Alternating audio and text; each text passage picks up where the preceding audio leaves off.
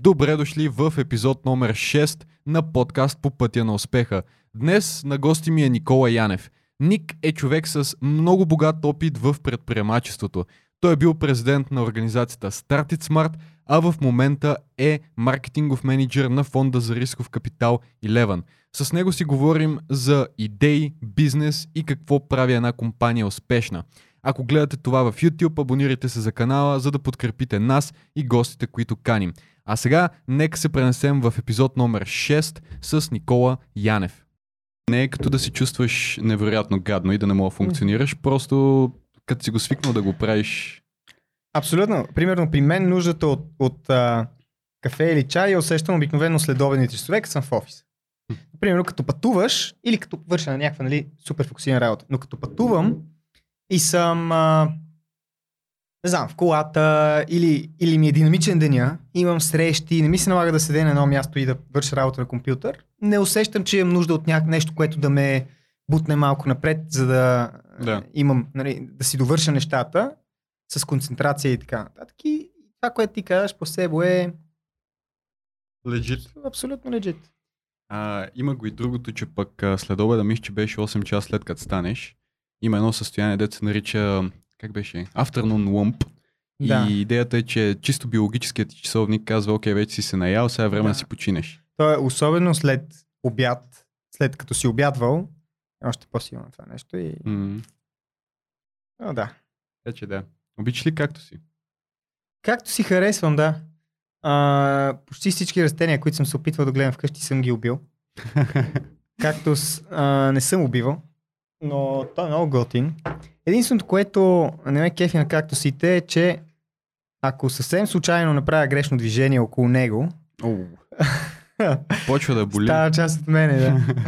да, да. Но сега имам една позната, която прави а, една компания за озеленяване на офиси, много яка, а, която ми е направила един списък с растения, които много трудно могат да бъдат убити. И аз съм планирал да си ги, да, да си ги взема и да... И както са поне топ едно ли е? Моля? Както са Не, топ както си е? изобщо не съществува между другото. Не, те са такива спрямо, защото аз направих снимка на помещението, в което искам да седат. Казах и, че искам да се помливат примерно веднъж на седмица или нещо такова. Казах и, че нали, там дали с директна слънчева светлина или с недир... е, индиректна слънчева светлина. И тя ми каза, тези са за тебе, като те са не такива стилни, готини, Да. по-различни са. Не, са. не се намират толкова често в България. И сега те първо ще експериментирам с това нещо, ма да видим какво ще Ето ти го човек. Един път седмично се полива и си Да. расте само. Между другото, това е. е... Мисля, че присъства а, по листата, защото имаше едно, което е с зелено-жълти М. листа. И това много ми харесва. А пък растенията дават а, много приятно усещане на всяка една стая, в която са. И много кислород. М. И преработка на въглеродния диоксид. Така че растението е задължително. Но определено са си филм, защото ние като Да. се нанесохме в офиса, първо убихме едно растение, буквално за една седмица му отворихме то умря. И след това трябваше да се понаучим малко как сме гранинари. Само исках да ти кажа за растенията, докато бяхме на тая тема. Да, кажи. е, че едно от първите растения, с които почнах да експериментирам вкъщи, а, беше, е, много ми харесва идеята на бонсай дръвчетата. Мгм. И беше бонсай дръвче, което си бях Какво взел. беше бонсай дръвчетата? Бонсай са дръвчетата, които растат в повече случаи в много плитки саксии, изглеждат като големи дървета, но са мънички всъщност. Мгм. От А, Япония сетих идва се, техниката. Се, да, да, да. Окей. И всъщност това се оказа, че е тотално неправилното растение, с което да експериментирам за първото ми растение, защото те не само, че изискват много повече грижа от обикновените растения, а изискват много по-честа грижа от обикновените растения. Точно обратното на това, което ти споменах за растения, което се полива веднъж в седмицата, или това растение, което е в ъгъла. Така че, да, то умря. Не успя да го убиеш. А, След... Но издържава сравнително доста време, година и нещо, падаха му листата, растяха пак и така нататък, ама Аз сещам се с едни, самото им стъбло, в смисъл, дънер им е подобен на пръчка. Не е много дебел. Ами не, де, а, може и да е дебел. Това просто концепцията им е, че ти нар, нарочно ги ограничаваш в саксията и те не, не, не растат на височина, а растат по-скоро на страни. Ствола им почва да става Окей. по-дебел и така нататък. Те са различни видове, но и са много красиви. Даже после, аз си оставих телефона, но после може да После покажа да интересни. Окей, става. Но се гледат трудно. Това е. Значи може да вземем за някой стажант латна, латна задача. Да Абсолютно. да, да не убие бонзай. А, добре, ами почваме. А, здрасти, Ник, и добре дошъл в подкаст по пътя на успеха. Много се радвам, че успя да дойдеш през лятото. Знам, че това е заед сезон, много хора пътуват, така че благодаря ти. Благодаря ти, Юли, за поканата и на целия ви екип също за поканата. И се радвам, че успяхме да го направим това нещо и сега да сме тук и да си говорим. А ние започнахме да си говорим малко за градинарство преди епизода, ма дай сега да минем малко по, по, по същество. А, нека, нека започнем от някъде. Значи ти си човек, който още от 17-18 годишна възраст действа и действа активно. А, започнал си с Entrepreneur BG, 30 под 30, 40 под 40 и сега си в Eleven Ventures. Обаче разкажи ни всъщност как започна и какво те привлече в предприемачеството. А, това е дълго като цяло. Ще се опитам да го направя в по-кратко като, като история. А, аз като цяло, от, както се помня, искам да, да, да създавам, да правя някакви неща. Било то с а, ръцете си физически или на компютър нещо, което аз правя, а, които последствия неща други хора да ги купуват и да им ги давам и те, един вид да има обмяна на стойност. Аз им го давам, те ми дават а, в замяна пари. А, и това нещо го помня още от а, ученическите ми години, 4, 5, 6 клас или нещо подобно, когато си спомням, че и, и между другото, тук една скоба, повечето такива моменти а, тръгват за, а, за, за мен от нещо, което аз съм искал и ми е липсвало и съм си го направил и съм видял, че е интересно и на други хора. И такъв беше примера в а, пети клас, мисля, или четвърти. Ам, супер а, интересно беше за мен. Гледах някакви клипчета, а, филми и така нататък, в които имаше едни такива ключодържатели, дълги за, за ключове, които бяха от а, някакви цветни гумички направени. Така казах, оплетени. да, оплетени. Сети И почти всеки един от нас е имал такова нещо. И, и не можех да намеря никъде, търсих да си купя и така нататък. В един момент разбрах, че те всъщност се правят и се плетат. Намерих такива гумени малки маркучи и почнах да си плета. И си оплетох за мен няколко различни цветове, синьо, червено, жълто, не знам си какво. И моите съученици там в 4-5 клас казаха, е, това е много готино, искаме ние такива. И аз казах, това пък е интересно, какво на мен един пакет от такива маркучета ми струва 3 лева. Ако продавам всеки един такъв ключодържател, примерно от един а, пакет мога да направя 15 примерно такива. Ако продавам всеки един а, ключодържател по 1 лев да го продавам, нали ние тогава, между другото с 50 стотинки левче ходехме на училище и ни стигаше за храна. Там не е така ситуацията. А, това звучи ужасно, между другото, едно съм много стар. Нищо, не. А, то оттам тръгва всичко, всъщност. А, това беше едно от първите малки такива неща, които си спомням, че правех. А, впоследствие а, и, и други такива неща, които аз исках да видя, създадох. А, оказа се, че са интересни, а други хора почнах да ги продавам. И в един момент вече бях а, израснал повече, бях а, 10-11 клас. А, пак почнах да мисля в посока пък какво да уча. И си казах, а, нали, първо, че минах през много неща. Минах през това да бъда програмист, минах през това да бъда дизайнер, минах през това да бъда а, да се занимавам с операторско майсторство, с снимане на, на филми, видеа и всяко едно от тия неща, които ми бяха интересни, също тествах и правих неща и се опитвах да разбера ли се за мене. Но поглеждайки назад, м- ми стана интересно дали пък не мога да уча бизнес. Изобщо какво означава това да учиш бизнес? И, и тогава си навих на пръста, че ще уча бизнес, ама като уча бизнес, нали, е хубаво и да практикувам бизнес и да правя някакви неща. И в този момент, нали, казах на баща ми, тата, аз искам да, а, да имам бизнес. И да уча бизнес и да правя бизнеси. Той така се замисли и, и каза, аз имам един приятел, Чичо ти Теодор, който има бизнес. Викам, какво прави той? Той каза ми, той ми внася килими, а, персийски килими, има и някакъв там друг бизнес, пак с внос на нещо. Всъщност това беше първият човек, с който аз ам, говорих, този Чичо ми Теодор, а, който има бизнес, прави някакъв бизнес, далеч, не, той е традиционен бизнес, далеч от това, което на мен ми е интересно, но пък е човек, който за първи път ми каза, прочети тия и тия книги, а, мисли в тая и тая посока, направи това и това, проучи това и това. И това за мен беше ам, доста така, от, отвори ми очите на, за доста интересни неща. И в последствие изкочих с а, една интересна, за мен е интересна идея. Включих се в едно състезание на организацията Start It Smart. Това мисля, че е 2010 година. А тогава на колко си бил? Тогава съм бил на, може би, 17, 16, 17, нещо подобно. И това състезание всъщност а, беше интересно, защото подготвиш си идеята, презентираш, това беше в на Софийския университет, презентираш пред жури и нали, доста, доста сериозно си беше. Както и да е, стигнах до там да презентирам, журито ме закопа в земята всякакви въпроси.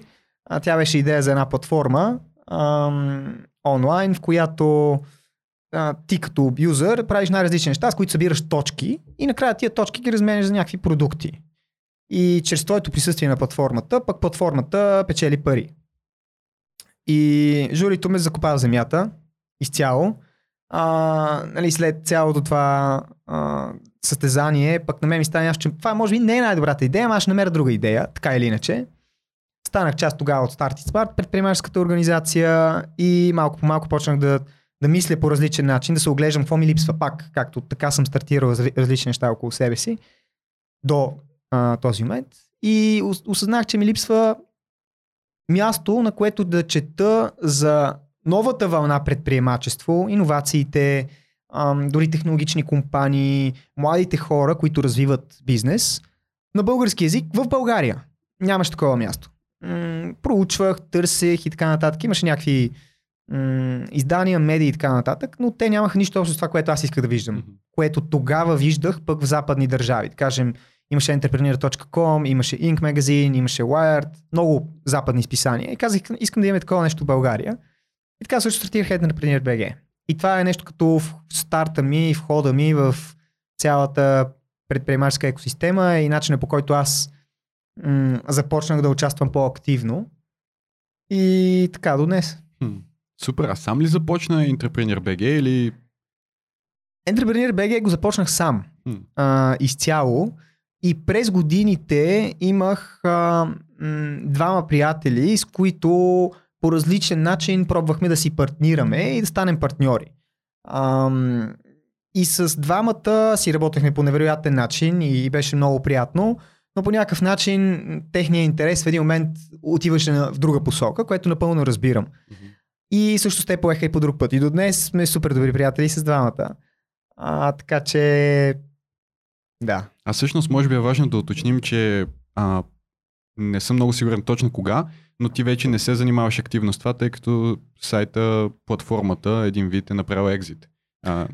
Да, значи, а, да, идеята е, че Entrepreneur BG стартира 2012 или 2011. Аз бях на 18 по, по това време и го движех може би 3 или 3 или 4 години супер активно, но като цяло нали, Entrepreneur BG, както да го погледнем, беше медиа, слаш блог. А, място, което монетизира чрез посещения и по това време, дори и в момента, начинът по който изглеждаше, грубо казано, медийния пазар и други медии и други такива блогове, беше, че повечето от тях са в едни клъстери, медийни групи се наричат, а, където си помагат заедно, а, не си помагат, но общите им посетители и общите импресии, които получават, ги обединяват и заедно ги продават на рекламодатели и така изкарват пари. А пък когато имаш една единица вебсайт, сам, който е доста нишов, нали, не е като просто новинарска медия, ам, а е по-специфично за бизнес и то още по-специфично не е real estate бизнес, не е традиционния бизнес, не е ресторанти, заведения и така нататък, Става въпрос за стартъпи, технологични компании, e-commerce ам, и новата вълна предприемачество, за която си говорим. Ам, тогава импресиите ти и посетителите са още по-ограничени. Следователно, имаш още по-ограничен вариант да ги продаваш и да намираш рекламодатели. И всъщност аз с е, много експерименти нали, опитах различни неща, като бизнес модел, начин по който сайта да изкарва пари, но не успях да намеря устойчив такъв, който да може да позволи на сайта да се развива да увеличава екипа си и да, и да продължава да расте. И затова след 3-4 години работа по него, по-скоро го замразих и казах, а, ще почна други неща. И няколко години пък по-късно, през 2019, един приятел, с който се познаваме отдавна, той има медийна група и каза, бе, ти какво мислиш да правиш този вебсайт? И аз казах, ами, със сигурност не мисля да го махна изцяло. Нали? Това, защото една от стратегиите ми тогава, когато развивах сайта, беше evergreen съдържанието. Т.е. да има съдържание, което ако се публикува днес, след 2, 3, 4 години все още ще бъде актуално. И това е факт и сега. Ако много хора отворят вебсайта, старото съдържание е актуално и в момента. Тоест това са tips and tricks и неща, които са полезни на всеки един човек, който стартира бизнес, независимо в кой момент се намира 2021 или 2018 или 2017.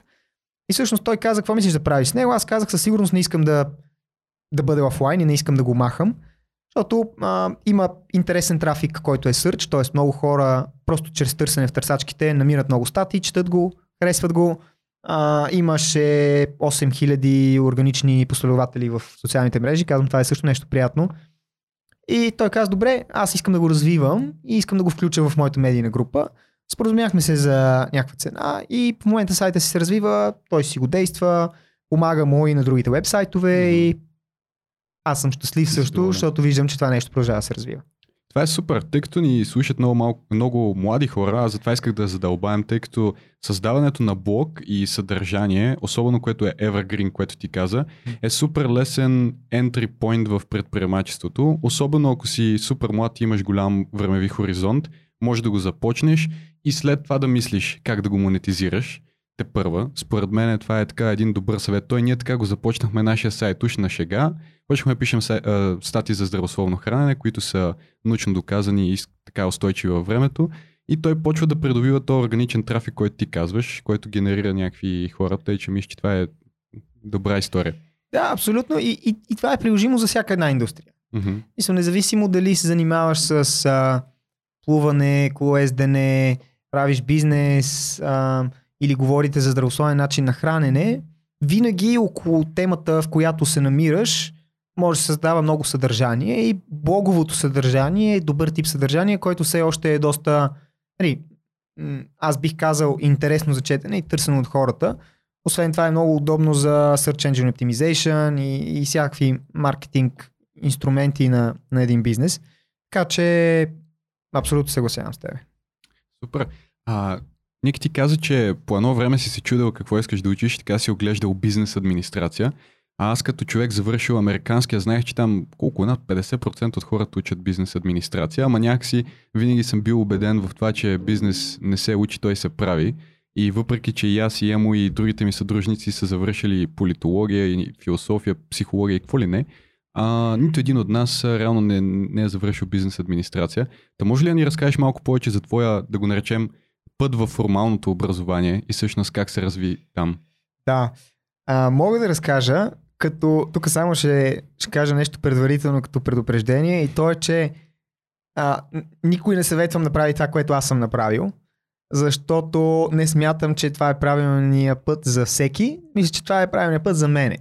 И, и това, което съветвам всеки един, който слуша да направи, е по-скоро да, да, да чуе тази история, да чуе много други истории, да чуе много други гледни точки и да вземе решение сам за себе си. А, да всъщност това, което аз направих е, че, както споменах по-рано, ам, още от, а, може би, гимназията 9-10 клас, почнах да ходя по най-различни м- тогава се казваха а, един вид като, като конференции на университети, не, като изложение, изложение на университети. Да. Тогава се казваха световно образование, имаше най-различни, те случваха веднъж есента и веднъж пролетта. Идеята беше, че тогава идват различни университети от западни страни в България да срещат с ученици, потенциални а, нали, студенти при, при тях.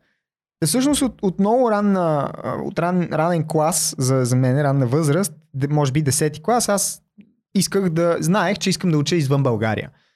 Ам, просто защото тогава нали, чуваш за много хора, които са учили извън България, приятно е, чуваш пък за много, които са учили в България, те са разочаровани и нали, всеки има някакво такова мнение. Аз бях решил за себе си, че ще извън България. И тогава още м- мислех и се чудех и по някакъв начин се опитвах да разбера какво всъщност трябва да уча. Хубаво ще уча извън България, ама какво точно ще бъде. И почнах да минавам през най-различни неща. Търсех какво е интересно, какво се търси пък на пазара, какво според а, това, което на мен ми е интересно, аз мога да правя. И както изпоменах, минах през най-различни неща. Исках в един момент да бъда оператор, купих си камера и почнах да снимам клипчета. даже с един приятел искахме да си направим такава къща, която е, видео продъкшн хаус, където да си снимаме видеа и да ги качваме в YouTube и да се кефим. Там тогава пък бяхме вдъхновени от други ам, ютубъри, когато все още нещата много започваха с, с YouTube. След това в един момент си казаха, "Ай, това може би не е за мен, аз не съм много добър в това нещо. А, и, и, и си казах, програмирането може би е нещо интересно. И почнах да се опитвам да програмирам някакви неща. Почнах да уча HTML, почнах да уча PHP.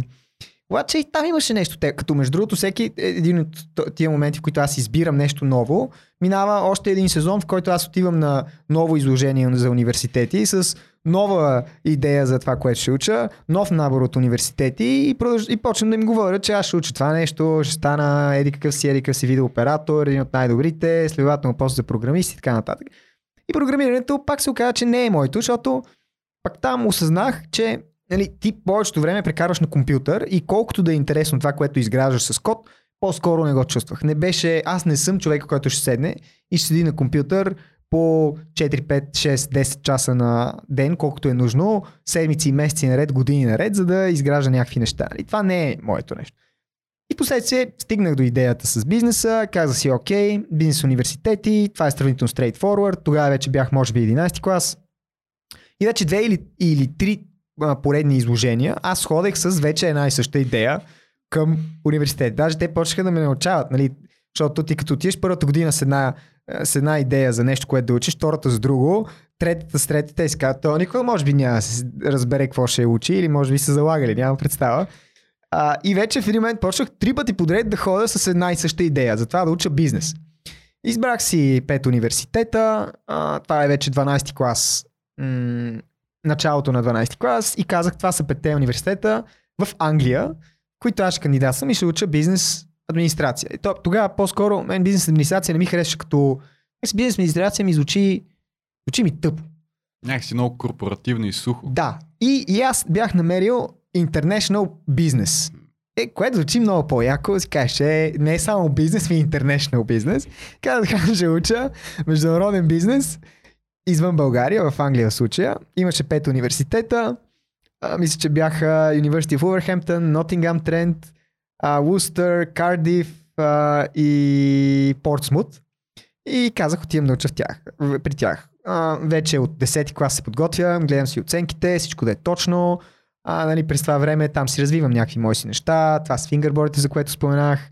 Е, и нали, опитвам се да си потопа краката и ръцете в този, живот. И в един момент 2012, а, не, а, на 12 клас есента, когато всъщност идва време за кандидатстването в- университетите, паралелно с кандидатстването ми в университет, стартирам Entrepreneur BG. А, кандидатствам в университета, те ми казват супер, всичко ти е идеално, там правят TOEFL, всякакви други изпити. И те казват, супер, прият си, това са изискванията ни като нали, за диплома накрая. А, ако ги срещнеш те изисквания, които имаме, ти си прият. И аз казвам, супер, поглеждам изискванията, реално е, съм точно на правилната траектория на това, което ще имам като диплома накрая. И в един момент, нали, вече бях станал част от Start Smart през лятото на 2000, а, не, не знам точно коя година беше, но на 12 клас, мисля, че е 2011 година. И бях станал част от Start Smart, стартирах Entrepreneur BG. И си казах, нали, дойде момента вече, в който трябва да търси жилище там. Това е зимата на 12 клас. Трябва да потвърдиш, да кажеш в кой университет ще отидеш и малко да вкараш skin in the game. И аз почнах да си представям как всъщност всички тия хора, които съм намерил Start Smart, между другото малко контекст. Start It Smart е предприемаческа организация, която стартира 2009, 2009 година с цел да подкрепя новото поколение предприемачи да стартират бизнес по най-различни начини. И Start Smart стартира като клуб от хора, които искат просто да са заедно и да прекарват време заедно. И аз за първи път Start Smart намерих хора, с които много си кликвах и много се разбирахме и говорихме на един език, имахме едни и същи цели и така нататък. Си казах сега, като отида да уча в, в чужбина, всички тия хора няма са около мене. Entrepreneur BG за първи път съм намерил нещо, което ми е интересно, стартирал съм, няма го, аз искам да има такова нещо. Други хора казват, че има нужда от такова нещо. И в един момент осъзнах, че аз тотално не искам да ходя да уча в, извън България, в момента, в който се намирах тогава. И казах, няма да ходя да уча в Англия.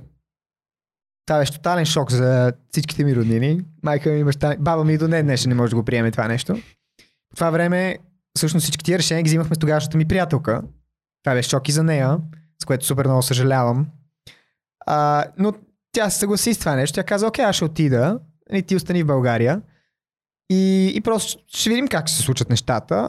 Uh, fast няколко години бяхме в такава връзка, в която аз отивах, тя идваше и добре се стекоха обстоятелствата. Uh, и всъщност аз казах, оставам тук. Ще развивам Entrepreneur BG, ще бъда част от Artist Mart. Тази предприемаческа екосистема, която е стартирала и която се развива в момента, аз искам да бъда част от нея, искам да помагам да се развива.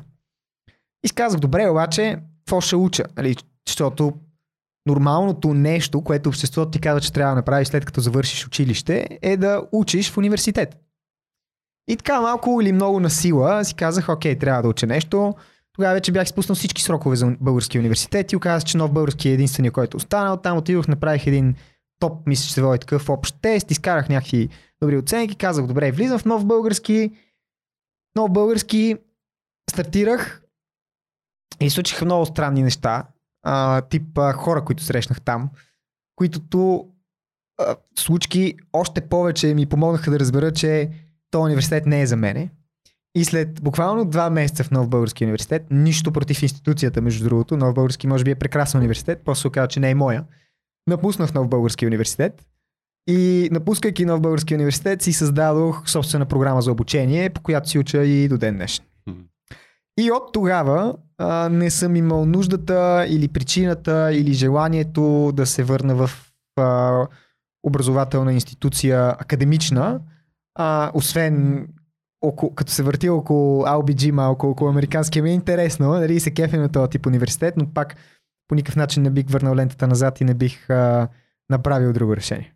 Взел друго решение. Знаеш ли защо? Според мен а, университет е преди всичко средата. Той не е чак толкова много самите преподаватели или самото нещо, което учиш. Може би затова на мен ми хареса така моят експириенс, моят опит в LBG, пък ти си имал нещо тотално различно в нов български. И теб затова и те привлича да, да, реално да правиш дейности с LBG, така че може би, може би, би го има това. Хората, които сте заедно, начина по който те мислят, начина по който апрочват живота.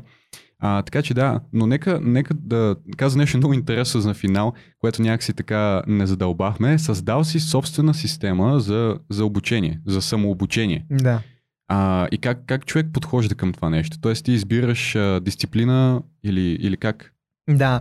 Ами в моя случай, нали, първо това а, и, изисква, може би по някакъв начин, а, първо, че изисква супер много а, кораж да го вземеш това решение, защото ти буквално тръгваш срещу об, обществото и срещу общо приетото в обществото.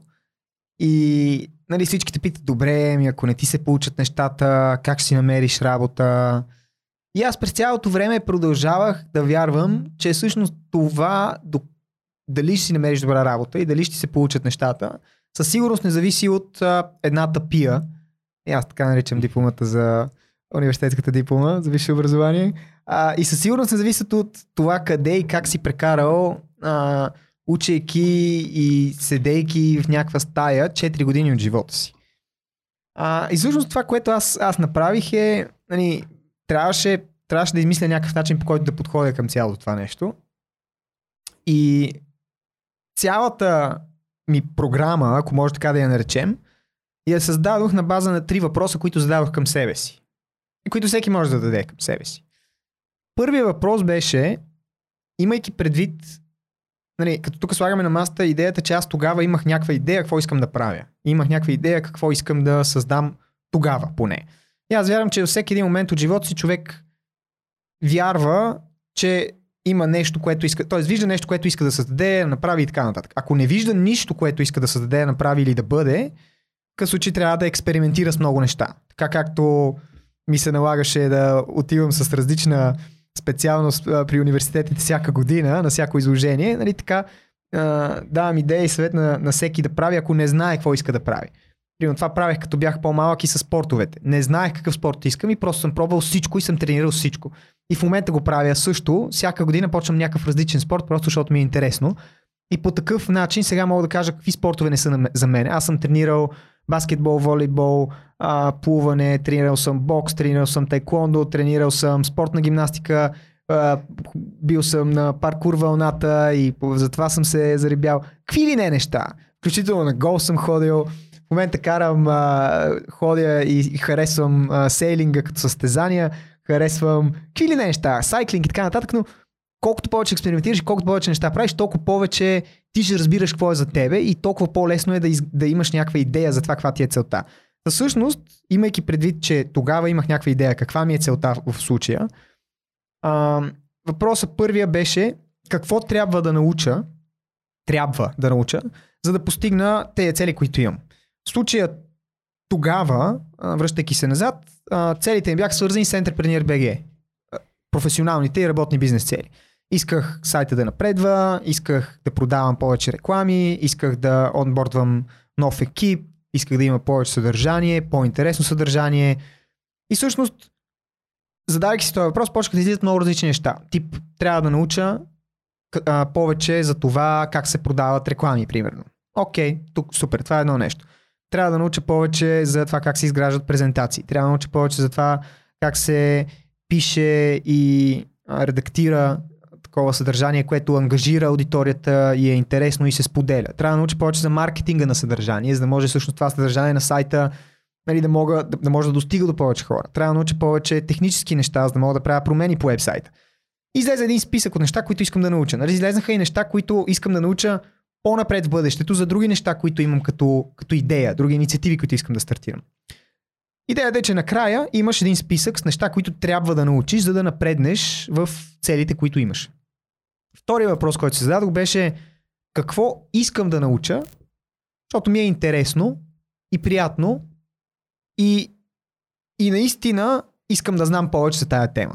И почнах а, най-различни неща да, да слагам пак в този списък. Най-различни неща от, примерно, искам да науча повече за целеполагане, искам да науча повече за личностно развитие, искам да науча повече за азиатската култура, да науча повече за Втората световна война, искам да науча повече за начина по който да се живее здравословен начин на живот, как се яде, как се спортува, всякакви неща, които са ти интересни и които вярваш, че могат да те развият като човек. И пак имам един такъв голям списък. И третия въпрос е ключов и той беше как научавам нещата от първия списък и от втория списък?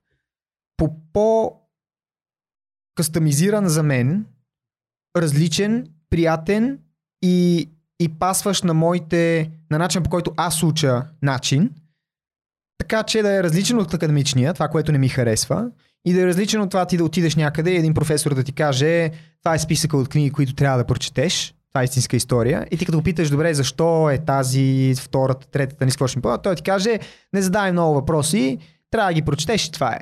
И мен това супер много ме... Тотално не е сред моите ценности или принципи или начин по който аз, аз действам. И всъщност тогава, в, с третия въпрос, как научавам тези неща по по-различен начин от академичния, почнаха да излизат най-различни начини, по които и хората учат, и аз припознавам за себе си като начини на учене. Тип, ам, да ходя на повече конференции, свързани с, с тези теми. Да чета повече книги, които се четат с определена цел. И не просто защото трябва да я прочетеш и той трябва да чекне бокса, че си прочел тия книги. Говоря за професора. А, повече от а, стати, медии, които следиш, а, това да си намериш ментори, от които да учиш и от които да получава знанията, съответните един-два листа, дори и по-големи. А, да кажем, оказа се, че аз уча много интересно и много добре и до ден днешен чрез видеа. А, тогава открих и масив онлайн а, курсовете, MOOCs, а, най-различни платформи, взех няколко. И излиза един списък от начини, по които ти можеш да научиш всички тия неща, по начин, който съвпада на теб самия и на твоята идентичност. Това са трите въпроса. И другото важно нещо за това, което аз направих, е първо да имаш предвид, че никога не приключваш своето образование, както приключваш, да кажем, университета. Тоест, това е един процес, който така наречен е lifelong learning. Тоест, ти трябва да си готов да поменяш тези неща и, и тези неща в списъка, нали, грубо казано, спрямо това как ти се променяш като човек с развитието си напред в годините. И друго нещо е, че ам, трябва да имаш предвид, че има шанс да пропускаш много работи. Тоест да не мислиш, че ти знаеш най-добре, ти си най-добрия, най-силния, най-можещия и така нататък, а всъщност да си готов да приемаш обратна връзка и критична обратна връзка и да променяш много неща а, в, в цялото пътуване. Добре, знаеш какво ми стане интересно? Ти хубаво ще направиш, нали, задаваш си трите въпроса, направил си си списъка, а, но как всъщност гарантираш твоята дисциплина?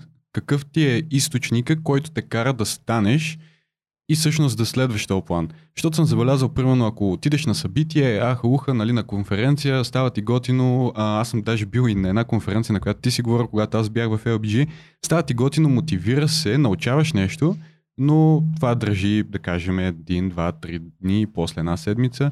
Как успя да го направиш консистентно толкова дълго? Да, ами тук вече според мен има няколко неща. Нали, първото нещо е каква е твоята вътрешна мотивация за това, което правиш.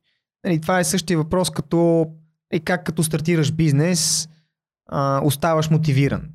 Ами, трябва да има достатъчно голяма причина за тебе, за, за това, което правиш. Нали, ако стартираш бизнес, защо стартираш бизнес?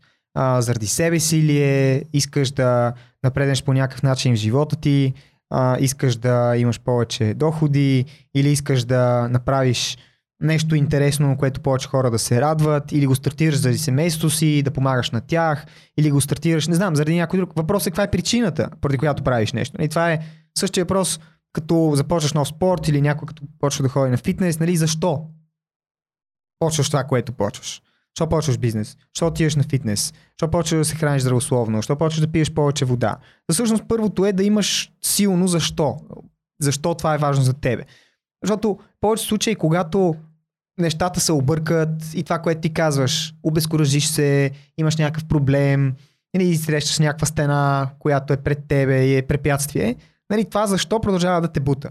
И това е едното нещо, според мен. Другото нещо е, че когато си отказал да отидеш в университет и си казал на всички, че няма да ходиш в университет, има много голям пир прешър върху тебе. Особено от семейството ти, особено от баба ти, както в моя случай.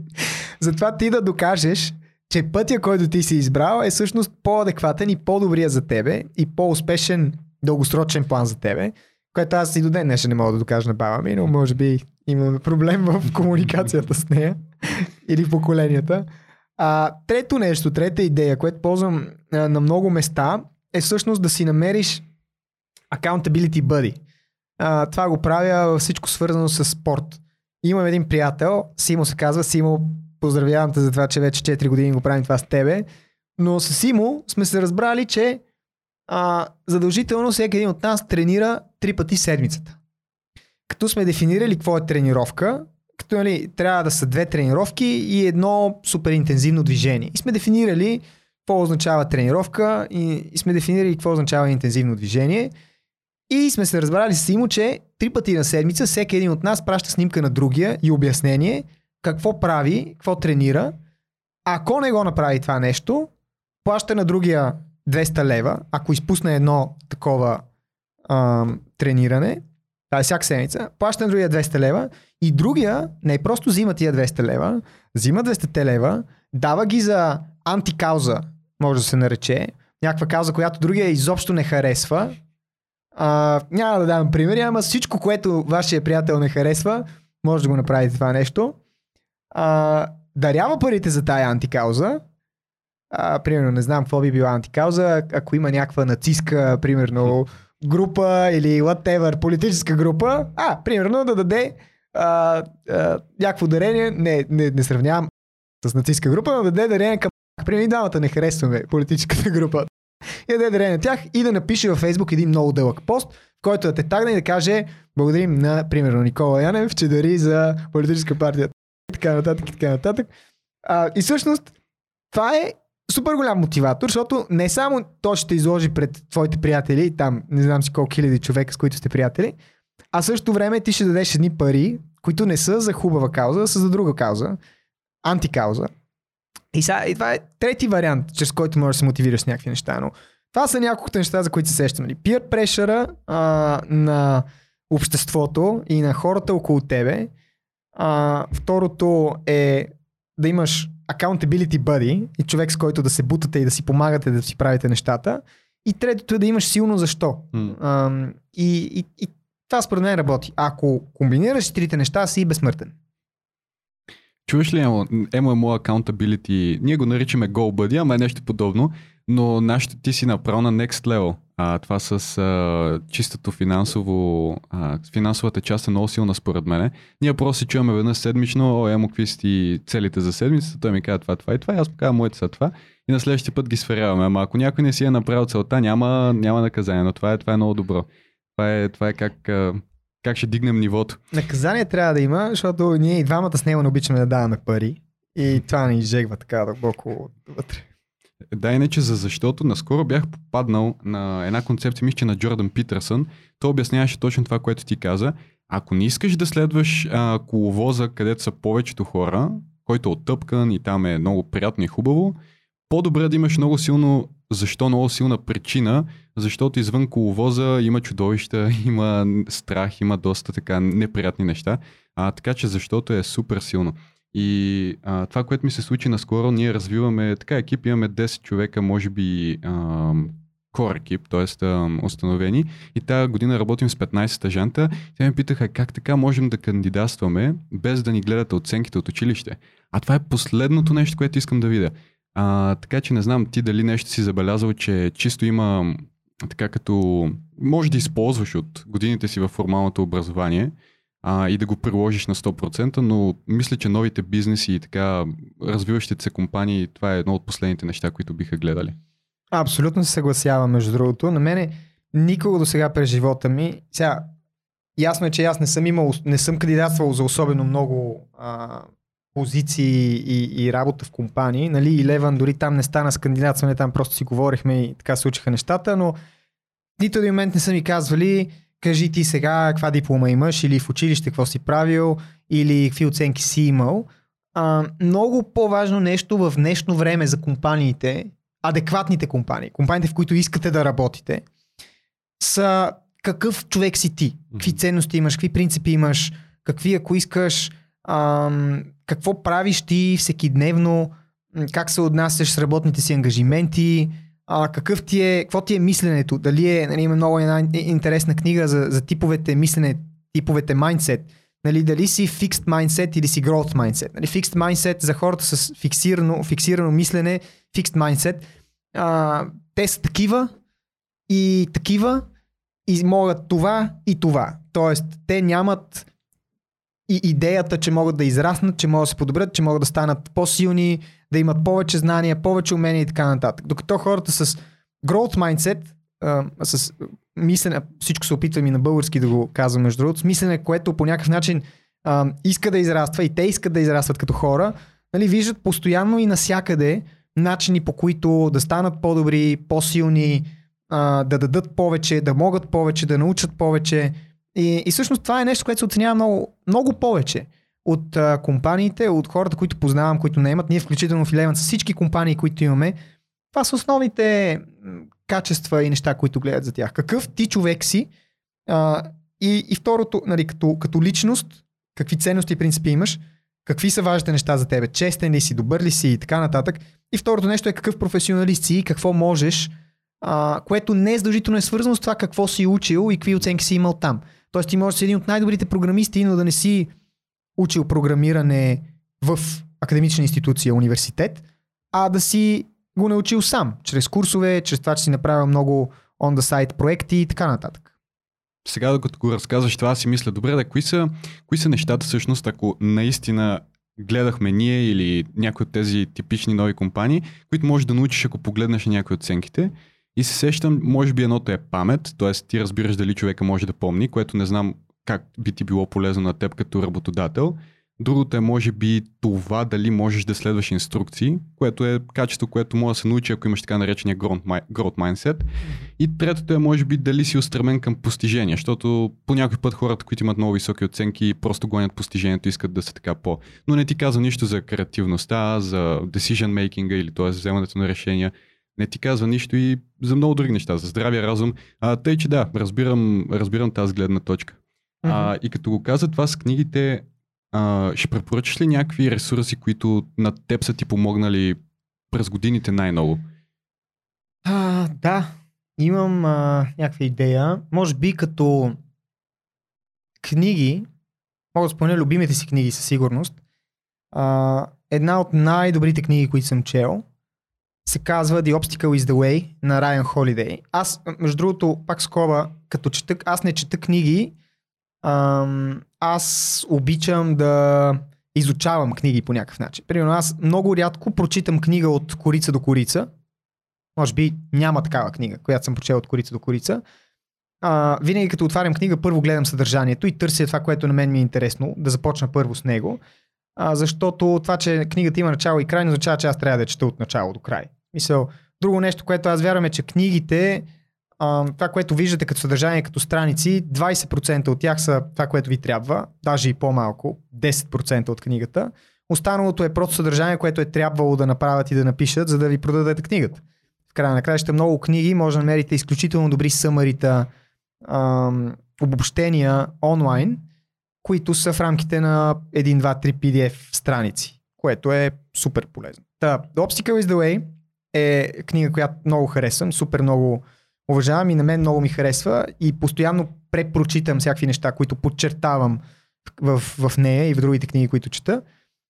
Тя говори много за стоицизма и за начина по който човек може да обръща трудностите в живота си а, като уроци за себе си. И всъщност да, да прави предизвикателствата, които среща а, като стълбички, на които стъпва и става по-силен и по-добър. Да, това е нещо, което много харесвам като концепция и, и Обстика Изведе е добра книга, която го разказва и обяснява. Друга книга, която мога да препоръчам на всеки, който иска да стартира бизнес, се казва Disciplined Entrepreneurship. Пратя после линкове на всички тия книги. Тя е нещо като е доста красива и е иллюстрирана, буквално като стъпки от една до 15-20 мисля, че беше, за стартирането на един бизнес, какво ти трябва, за какво да мислиш, на какви въпроси да отговориш. Доста професионално написана и доста адекватна книга. Мисля, че на всеки, който има идея да стартира бизнес, ще бъде много полезна. Друга книга, която препоръчвам, се казва The Mom Test. Мам като майка. Аз и на вас съм ви я препоръчал и на много други Много е предприемачи я препоръчвам. Тя е книга, която говори за това как да опознаваш клиентите си, потенциалните си клиенти, как да говориш с тях, как да разбираш повече за начина по който те мислят, начина по който те харчат пари, начина по който взимат решения за да купят нещо, което може много да ви помогне да разберете как точно да изградите продукта или услугата си, така че той да се купува от, а, от вашите клиенти. Друга книга, която харесвам е Atomic Habits. Мисля, че някой беше споменал даже вече в, а, който идва в подкаста. Да, Цвети, от втори епизод. Да, тя е много добра книга, а, от, свързана с изграждане на навици. На мен ми допада и навиците, както ще разберете от книгата, може би знаят вече всички, са изключително важни за, за всичко, което правиш всеки ден. Нали, повече от, по-голяма част от деня ни е изграден от навици, които ние имаме. От момента, в който станеш, какво правиш след като станеш, а, какво правиш като си пуснеш компютъра, какво правиш като си влезнеш вкъщи, като отидеш в офиса или като отидеш в училище, в университета, или как реагираш като говориш с някой, или какво правиш преди да си легнеш, какво правиш, а, как четеш и така нататък. Всичко, повече неща са навици. Нали? Така ни работи мозъка, че е по-лесно да създава навици, отколкото всеки път да се сеща на ново а, какво трябва да направи. И също това е много добра книга, която говори за създаването на навици, управлението на навици, премахването на лоши навици и създаването на добри навици. Така че м, препоръчвам и нея. Ще помисля и за други книги, но има много интересни, ако говорим за книги, има един продукт, който сигурно може да се намери и безплатно.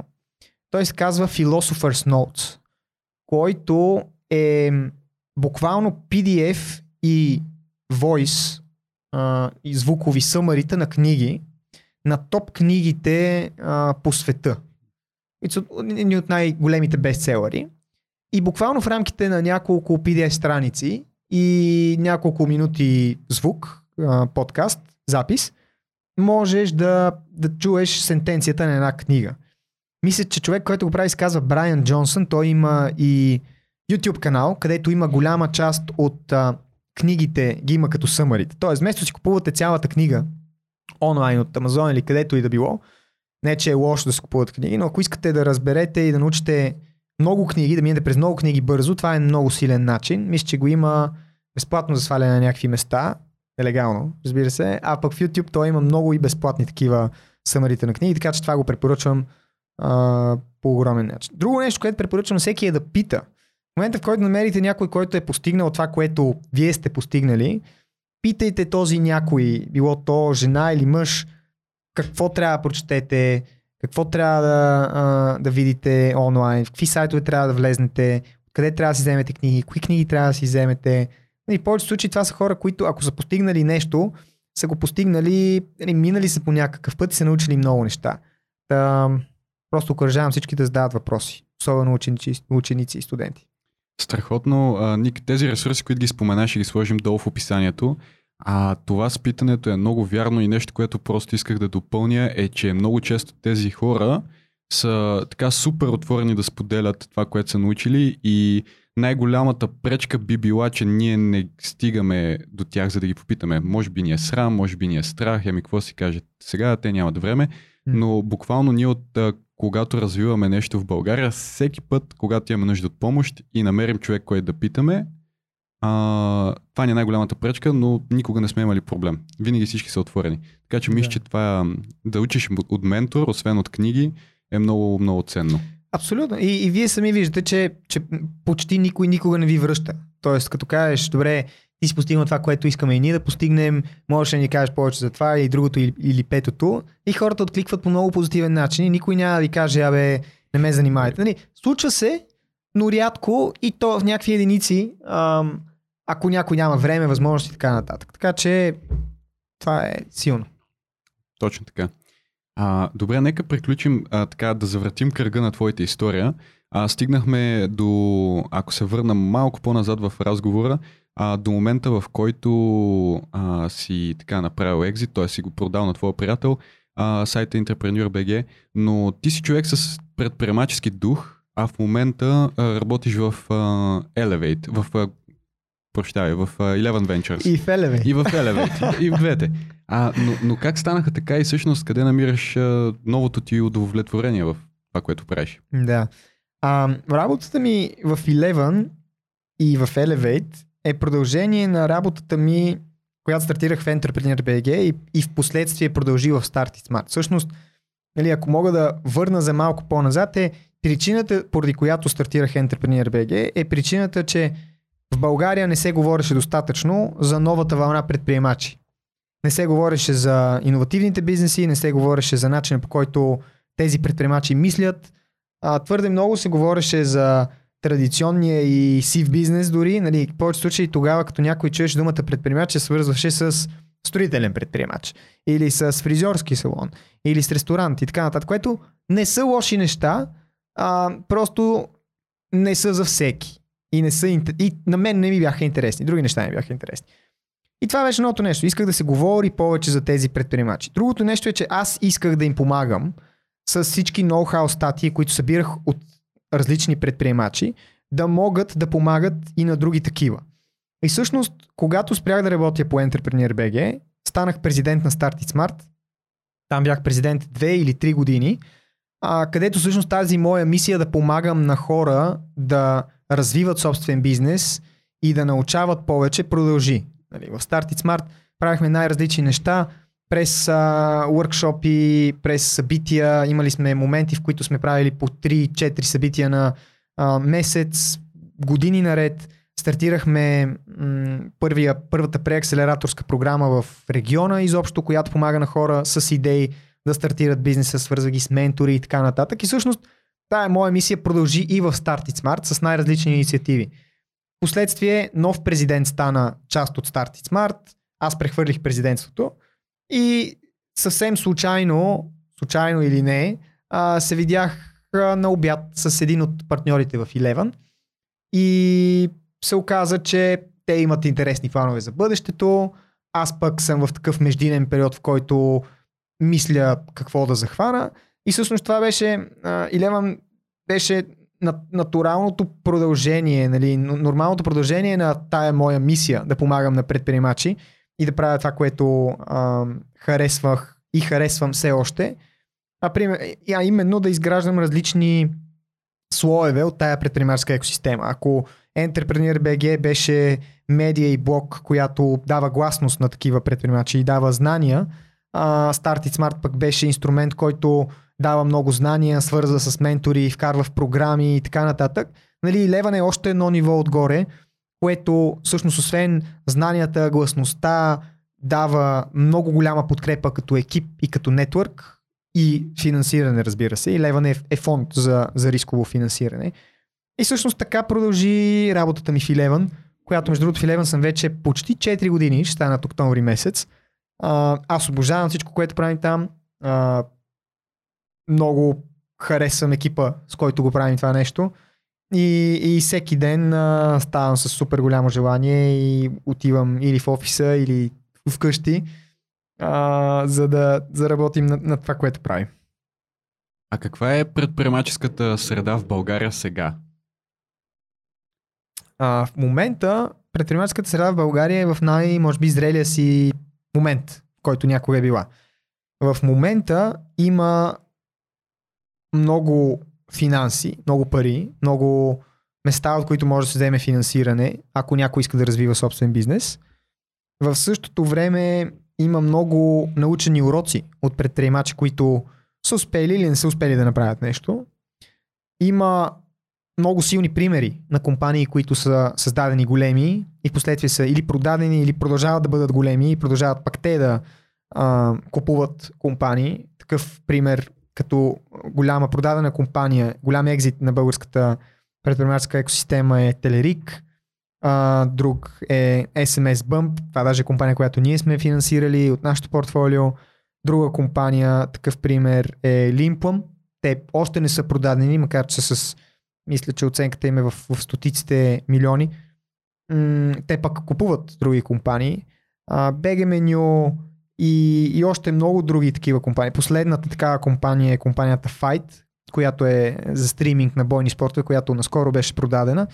И всъщност има много примери, има много финансиране, има много ноу-хау и знание за това как се стартира такова нещо. Има много хора, които могат да ти помогнат.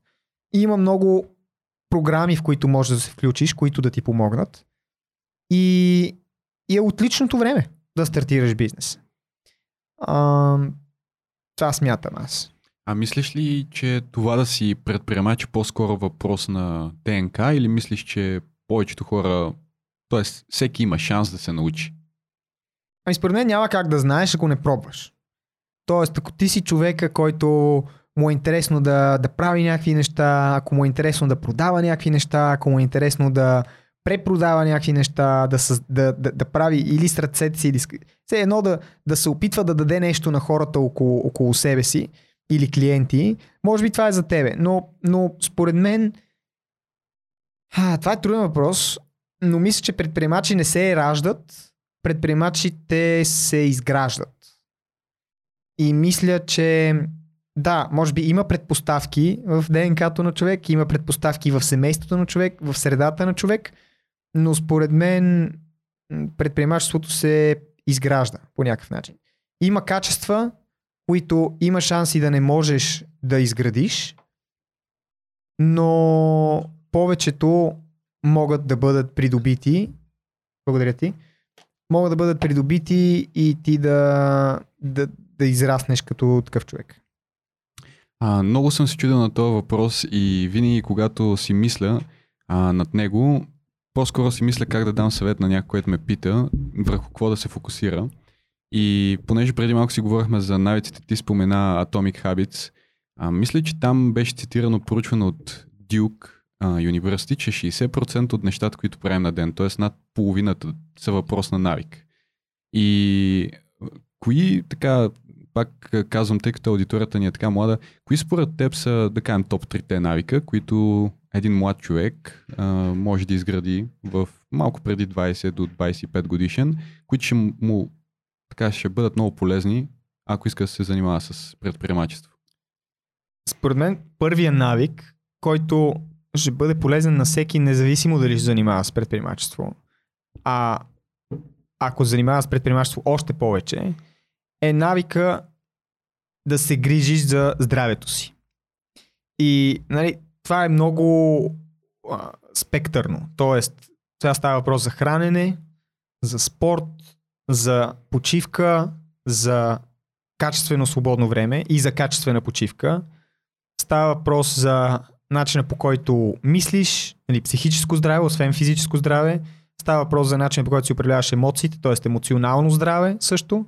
Но аз бих казал, ако трябва да стартирам с нещо в ученическите си и студентските си години, което ще ми помогне да бъда не само по-добър предприемач, ами по-добър лекар, архитект, а, маркетолог, каквото и да си избера, човек, това е със сигурност се грижи за здравето си и бих стартирал от хранене, спорт, второто нещо и третото нещо мислене и управление на емоциите на човек. Това е, това е първото нещо, което бих казал.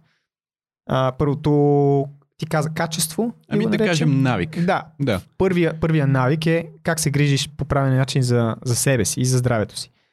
Защото at the end of the day и в края на деня, хората, които не понасят а, английските думи, а, тялото ти и здравето ти са едно от нещата, които не можеш да върнеш назад. Тоест, ако, ако, има, ако си с лошо здраве и ако не се чувстваш добре, нямаш енергия, болен си и така нататък, каквито идеи да имаш, ти просто няма да имаш енергията и силата и възможността да ги създадеш. Така че това го слагам на първо място.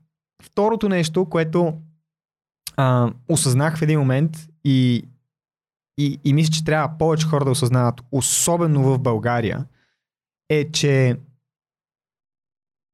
да, те са две концепции. Едната е, че има много неща, които се случват около нас. Всеки ден. Докато сме в трафика, докато сме в училище, докато сме в университета, на работа, в магазина, на улицата, навсякъде. Много неща се случват около нас. И тези неща най-общо случки се делят на две, на два типа. И те са такива, над които нямаме никакъв контрол и нищо не може да направим за тях, по тях. И пример би бил, нищо не може да направиш за задръстването, в което си попаднал. Нямаш контрол над задръстването. Нямаш контрол над времето, това, че е безумна мръсна жега в момента навънка. Това, че финансовите пазари постоянно са нагоре и надолу, нищо не можеш да направиш. Това, че биткоина е паднал, също нищо не можеш да направиш по въпроса. А, нищо не можеш да направиш с емоциите на другите хора, не можеш да ги контролираш. И с много други такива неща. Тоест, има неща, които се случват около тебе, които ти не можеш да контролираш. Но в същото време има неща, които се случват, които ти можеш да контролираш. Ти можеш да контролираш реакцията си на мръсната жега навънка и това дали седиш на климатик или не. Това дали се ядосваш на дъжда, снега и така нататък. Това дали се ядосваш на задръстването, в което си попаднал. Това дали се ядосваш на а, другия шофьор от среща, който те е напсувал, показвал среден и така нататък. Това дали а, се ядосваш и как приемаш падането на биткоина, финансовите пазари, настроението на другите и така нататък. Тоест, това ти да разбереш, че има една много интересна графика, която аз харесвам, която е един кръг на твоето влияние. Т.е. кои са нещата, над които ти имаш влияние. И според мен важно нещо, важен навик е човек да може да се научи да разграничава кои са нещата, над които има контрол и кои са нещата, над които няма контрол. Нещата, над които нямаш контрол, според мен е възможно, е здравословно, колко се може по-бързо да ги отстраниш и да ги пуснеш от съзнанието си и от мисленето си. А, освен ако не искаш да помислиш как можеш да направиш мисленето си по такъв начин, така че да не се жегва от такива неща, над които нямаш контрол. И да се фокусираш върху нещата, върху които имаш контрол. Да се фокусираш върху начин, по който реагираш на тях, да се фокусираш върху твоите действия, да се фокусираш върху твоите мисли, да се фокусираш върху твоя бизнес, твоето учене и ти като човек, начин по който ти се отнасяш с хората и така нататък. Това според мен е втория навик, който е основополагащ за това да имаме щастлив живот противен случай виждаме хора, които са ядосани на трафика, хора, които са ядосани от снеговалеж, mm. от падащи, а, сриващи си финансови пазари и така нататък. А ако осъзнаеш, че просто няма какво да направиш, по този повод, тези поводи, доста по-стоически и спокойно почваш да приемаш нещата. Мгм. И да се фокусира върху това, което всъщност можеш да направиш. Третия навик, който бих посъветвал а, хората да изграждат, е свързан с другите хора около себе си. И то е по-скоро сборно нещо. И то е сбор между това ти да се отнасяш другите, дори според мен, не така както ти искаш да се отнасят към тебе, а така както те искат да се отнасят към тях. Защото е, може да е различно. И голяма част от случаите. И, и то е навик, който като цяло говори за уважение към другите хора около тебе. Независимо дали ти харесва какво правят, независимо дали не ти харесва, независимо дали те дразнят, независимо дали ги обичаш или ги мразиш и така нататък, според мен това нещо е основополагащо за това, а, както и, първия навик, а, както и втория, за това всеки да гледа това, над което има контрол и това, което зависи от него. Затова едно общество да върви напред здравословно и, и, и проспериращо. И не само обществото, ами и индивидите, личностите, хората в това общество. Ам, просто да се отнасяме с уважение към всички хора около нас, независимо от къде са, какви са, как мислят, с каква религия са, какъв цвят на кожата са и така нататък. Ако, нали, аз разбирам и аз има хора, които не харесвам, не понасям и така нататък, просто се опитайте в най- а, добрия случай да не ги обиждате, да не ги правите по, ам, как да кажа, а, по, по-тъжни или по-ядосани от това, което вече са. А, това са моите три навика. Първия би бил грижи се за здравето си. Втория би бил осъзнавай кои неща са под твой контрол, кои не са под твой контрол. И третия навик би бил отнася се с уважение към всички хора около тебе и не около тебе. А, независимо дали ги харесваш или не ги харесваш, независимо дали харесваш нещата, които правят, казват, вършат или не ги харесваш. Общото, което забелязвам между трите, между другото, е начина по който ти мислиш и същевременно подхождаш към живота. Защото, нали, ти реално твоето поведение да се грижи за здравето се определя от начина по който ти възприемаш нуждата да го правиш. Самото разделение на неща, на които имаш контрол и нямаш контрол, пак зависи от мисленето ти. И това да кажеш, че времето навънка е много горещо и затова денят ще бъде гаден, ами тогава да кажем 3 месеца от годината денят ще бъде гаден. А, та мисля, че това е много свързано с начинът ти на мислене. А, та ти а, медитираш, правиш нещо друго, в смисъл как успяваш да си изградиш а, то майндсет, тази нагласа към света? Ами, а, според мен е много комплексно. Тоест, нагласата към света, това пак между другото всичко, което казвам е мое мнение. Mm-hmm. Някой може да не му хареса, нека го вземе и да прави каквото прецени с него, нека чуе други мнения. Но според мен това е много комплексно и едно от нещата, т.е. откъде тръгва според мен е, е човек да бъде като цяло отворен към най-различни неща, най-различни гледни точки, най-различни виждания и най-различни идеи. Тоест, ако ти си отворен и готов да възприемаш и готов да научаваш, ако имаш growth mindset, а не fixed mindset, нали, автоматично те поставя в една по-добра позиция за това да имаш повече емпатия към хората, да имаш повече разбиране, да имаш повече, дори по-голямо спокойствие към нещата около тебе. Друго нещо, което бих казал е, че може би най-силното нещо, което обединява и трите неща, ти го спомена, докосна го, е всъщност да осъзнаем, че единственото нещо, над което аз това го споменах и на конференцията, на която ти си бил, но единственото, това така завърших, но единственото нещо, над което ние имаме контрол в своя живот е мисленето ни. И то не е просто мисленето ни, а на английски е perception. Призмата, през която приемаме нещата около нас.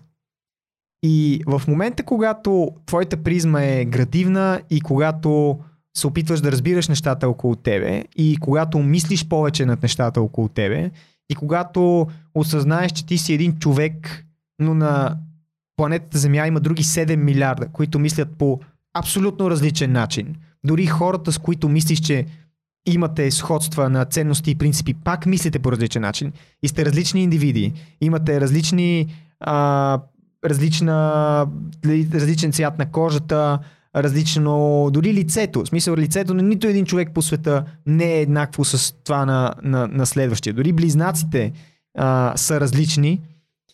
И в момента, в който осъзнаваш това нещо, осъзнаваш колко уникален човек си едно, сам по себе си, като, като личност, като индивид.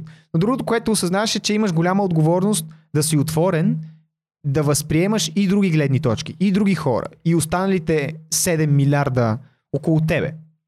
А, това, което споменаваш с медитацията, медитацията аз се виждам като нищо повече от това ти а, аз ползвам медитация и, и то много не, нестандартния смисъл на медитацията, за това да в различни начини, но ако, ако може да кажем, че това да мислиш е една форма на медитация, аз не мисля, че това е една форма на медитация, но мисля на много неща. Тоест, като се случи нещо, може го анализираш и си кажеш, добре, сега това окей okay ли беше, не беше ли окей, okay?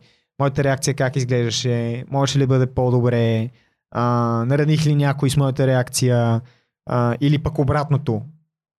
Даде ли стойност това, което казах, или начинът по който аз реагирах и така нататък. А, това е едно нещо, което правя. А, друго нещо, ти каза медитация, медитацията се използвам в различен контекст и тя е, понеже едните ми са много динамични а, и обикновенно активната част от деня, активните части от деня за мен са по-скоро на мозъка ми са сутрин и вечер. Вечер имам проблем понякога да заспя, защото имам твърде много неща, които ми се въртат в главата. И това, което правя е, че просто се опитвам да, а, да забравя всички неща, които са случили през деня и неща, които са ми минали през главата. И един вид да се настроя за, за сън.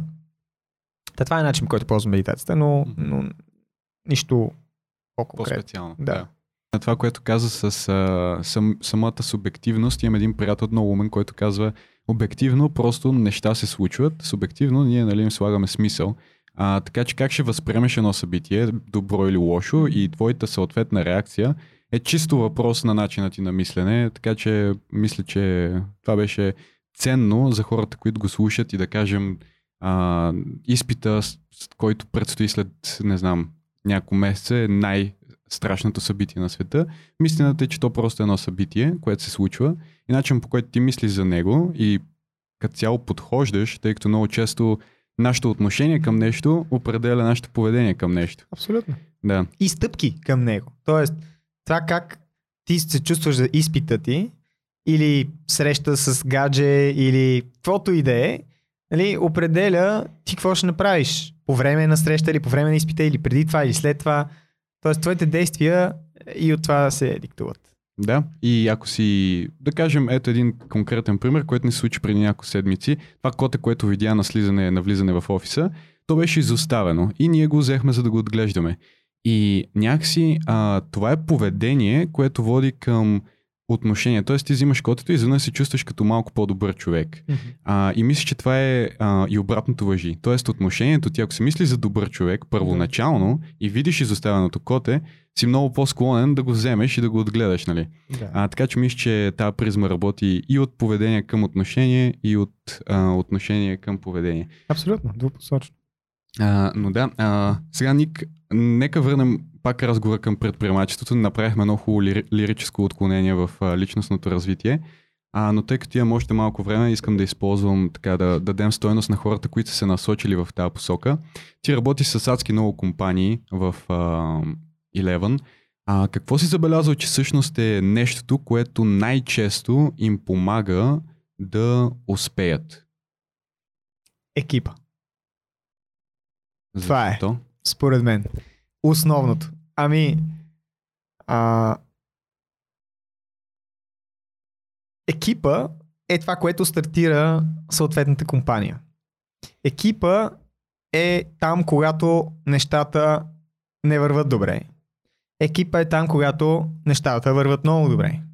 Екипа е там, когато има първи клиенти. Екипа е там, когато няма никакви клиенти.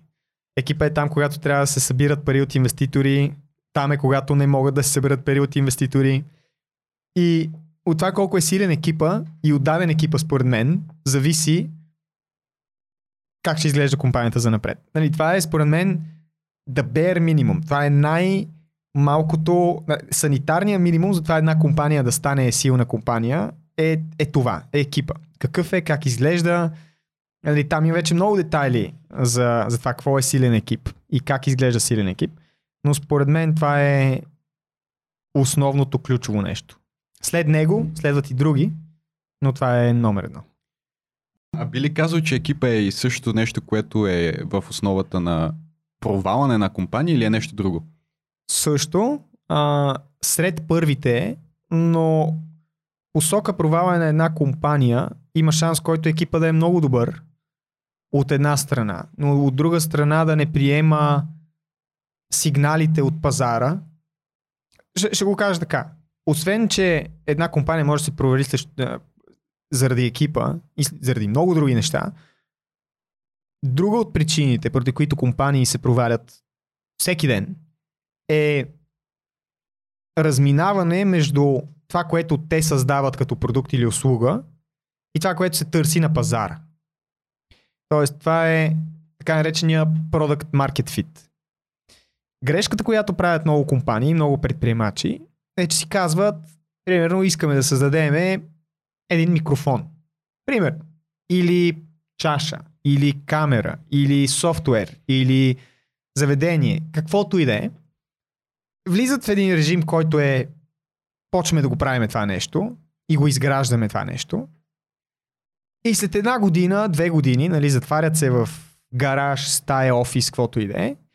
И след една година, година и половина, две години, излизат и казват ето това имаме, купувайте.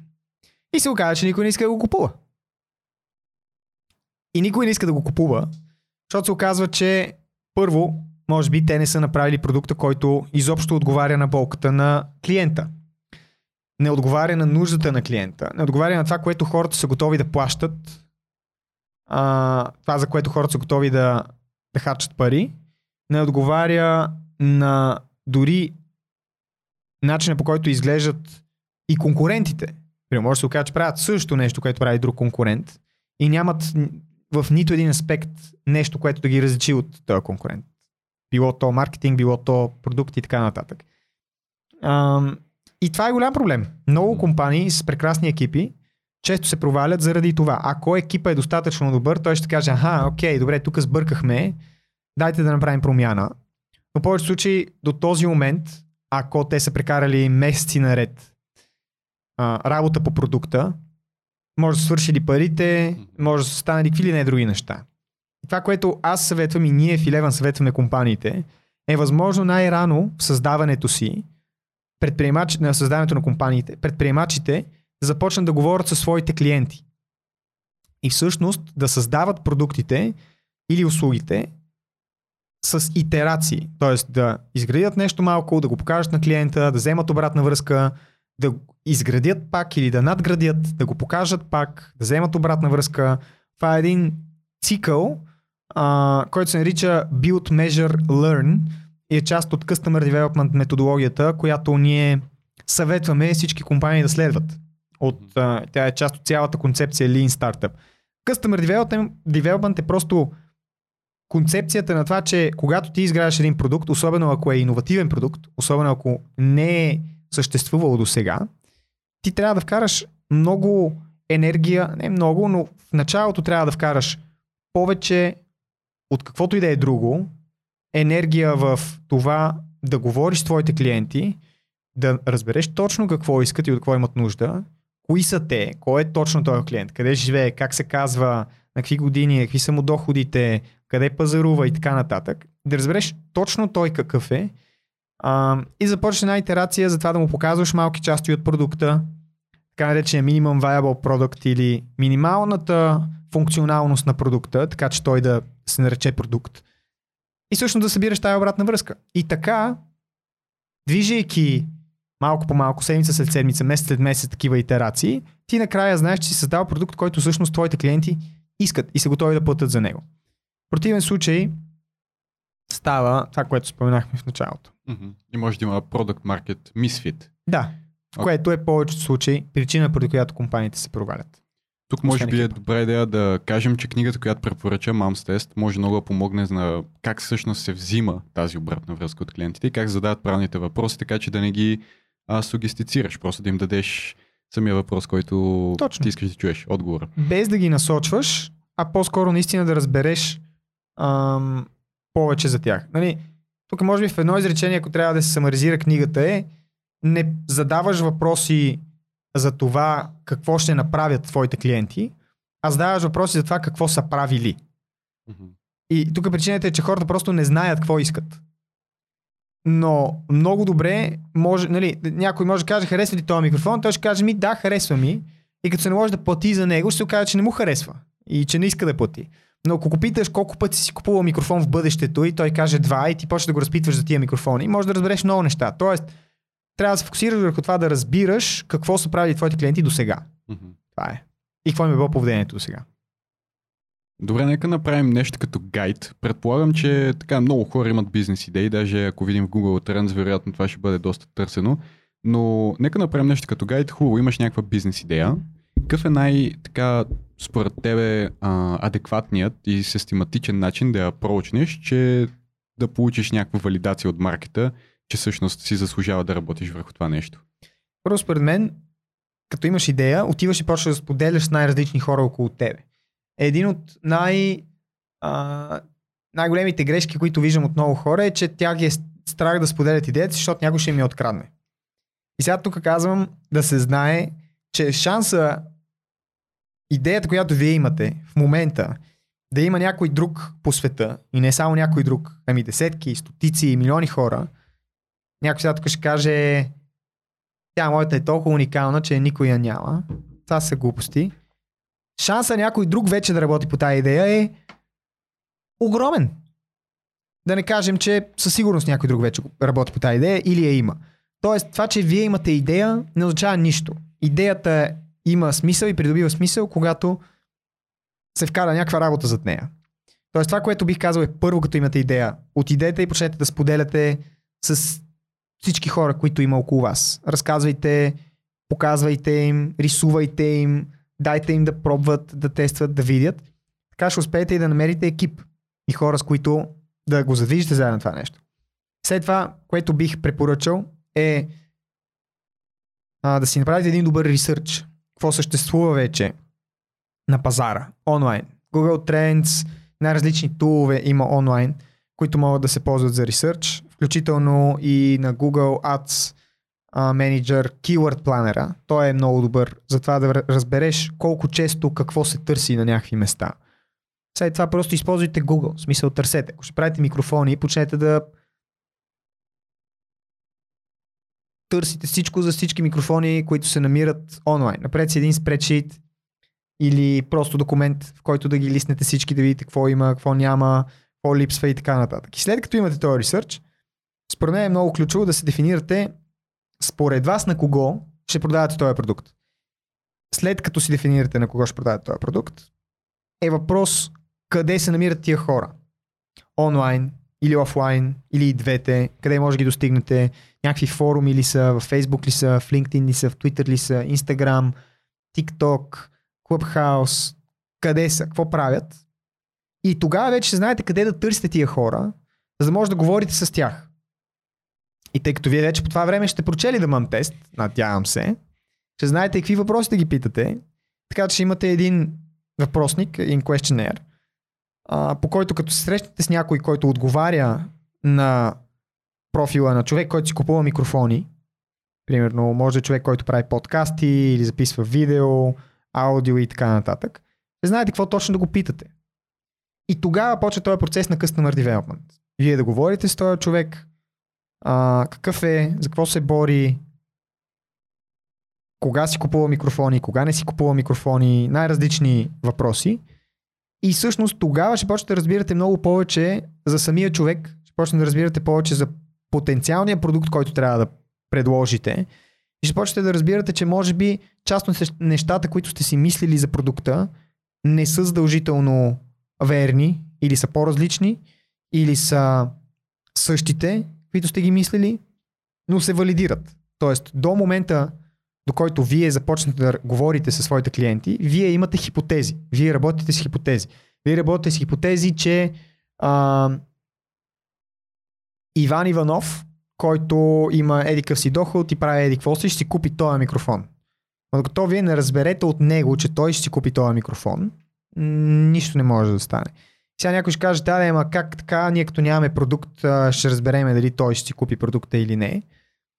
Не е задължително да го имате и да му го покажете на живо. Може да бъде рендеринг, може да бъде рисунка, може просто да му разкажете какво е по-различно от този, примерно микрофон, който той ползва в момента, или тази чаша, която той ползва в момента.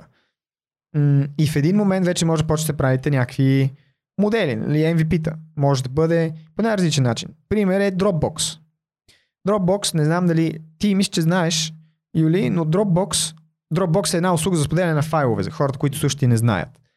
Но преди Dropbox да изобщо да бъде вкарано някакво време в развитие на продукта и, да, и писане на код, Dropbox, MVP-то на Dropbox, така наречения Minimum Viable Product или минималната функционалност, за да я изтестват и да разберат как хората реагират на, на нея, това, което да е направил фаундъра, е заснел едно видео как мести ръчно папки от едно място на компютъра си и те се качват на друго място в клауда, онлайн.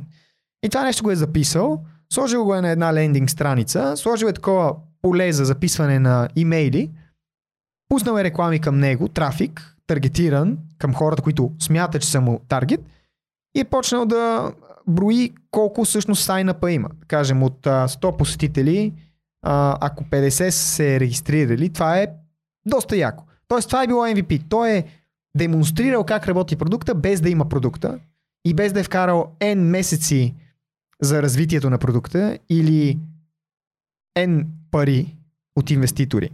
И след това с всички тези данни и с тази обратна връзка, защото то е буквално обратна връзка, като някой се запише в твоя а, за имейл, когато някой запише своя имейл да получава апдейти или да, да получи нотификация, когато продуктът е онлайн, това си е по някакъв начин обратна връзка. Те, те харесват, те искат да ползват това, което ти искаш да създадеш. И вече с това нещо може да направиш много неща. Може да отидеш, да събереш пари, можеш с много по-голяма увереност да създадеш продукт, да наймеш хора, които да работят по, а, по техническата част на продукта и така нататък.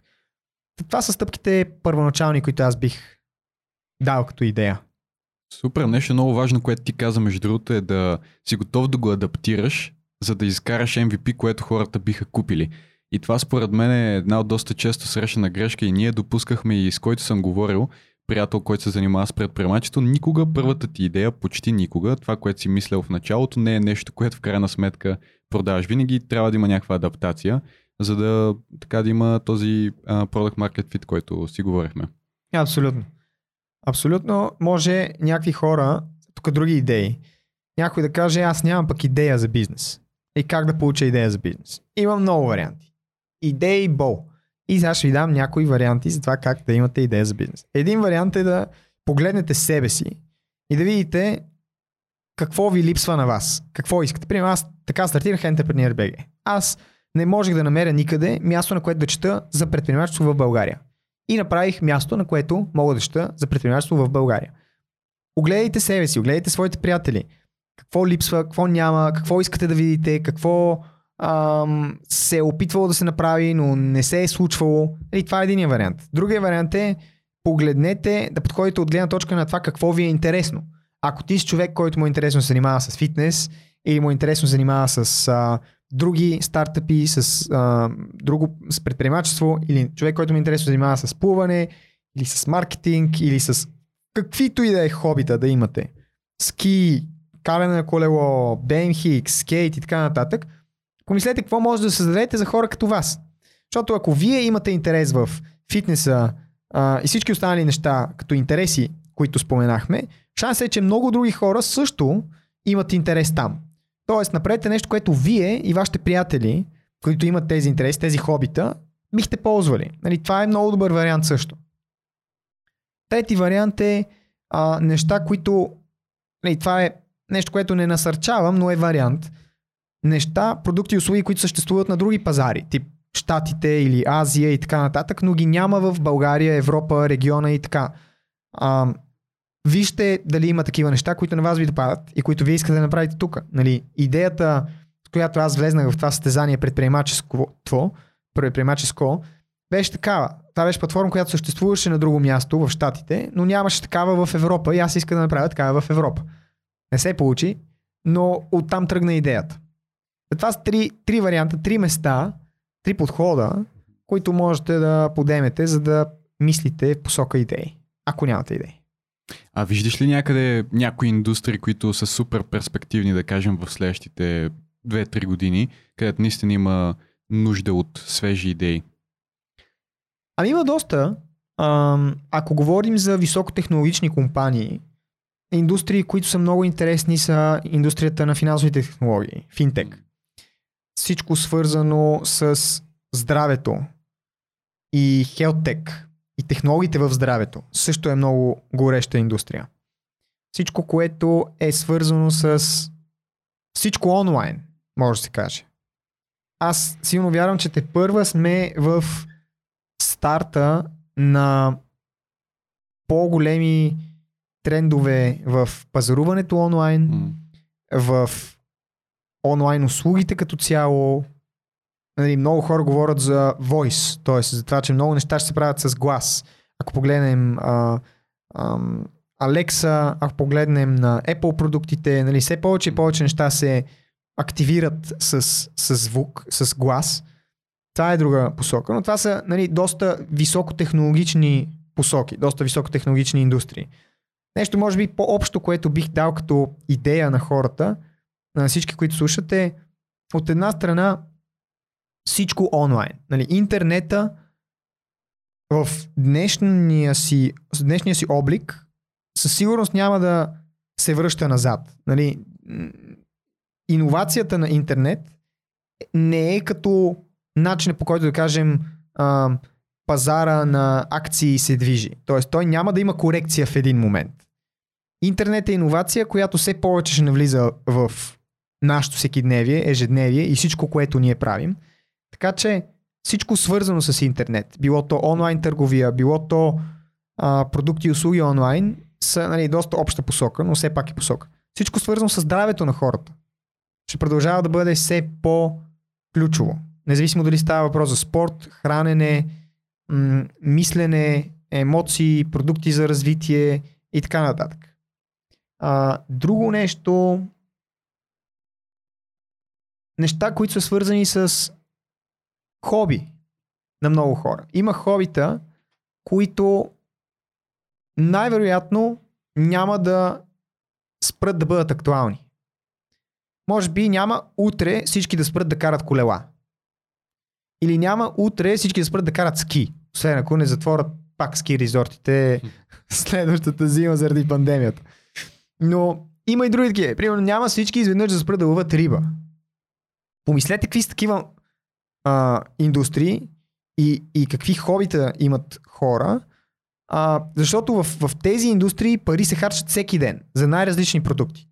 И ако вие създадете продукт, който е интересен, иновативен и различен в някаква такава индустрия, която е хоби на много хора, а, там пари има много. Ако става въпрос за пари и ако става въпрос за бизнес, който основата му е пари. Страхотно. А, като даваш и този гайд за как да се започне една идея, мисля, че са много добре го допълнихме с някои така популярни индустрии.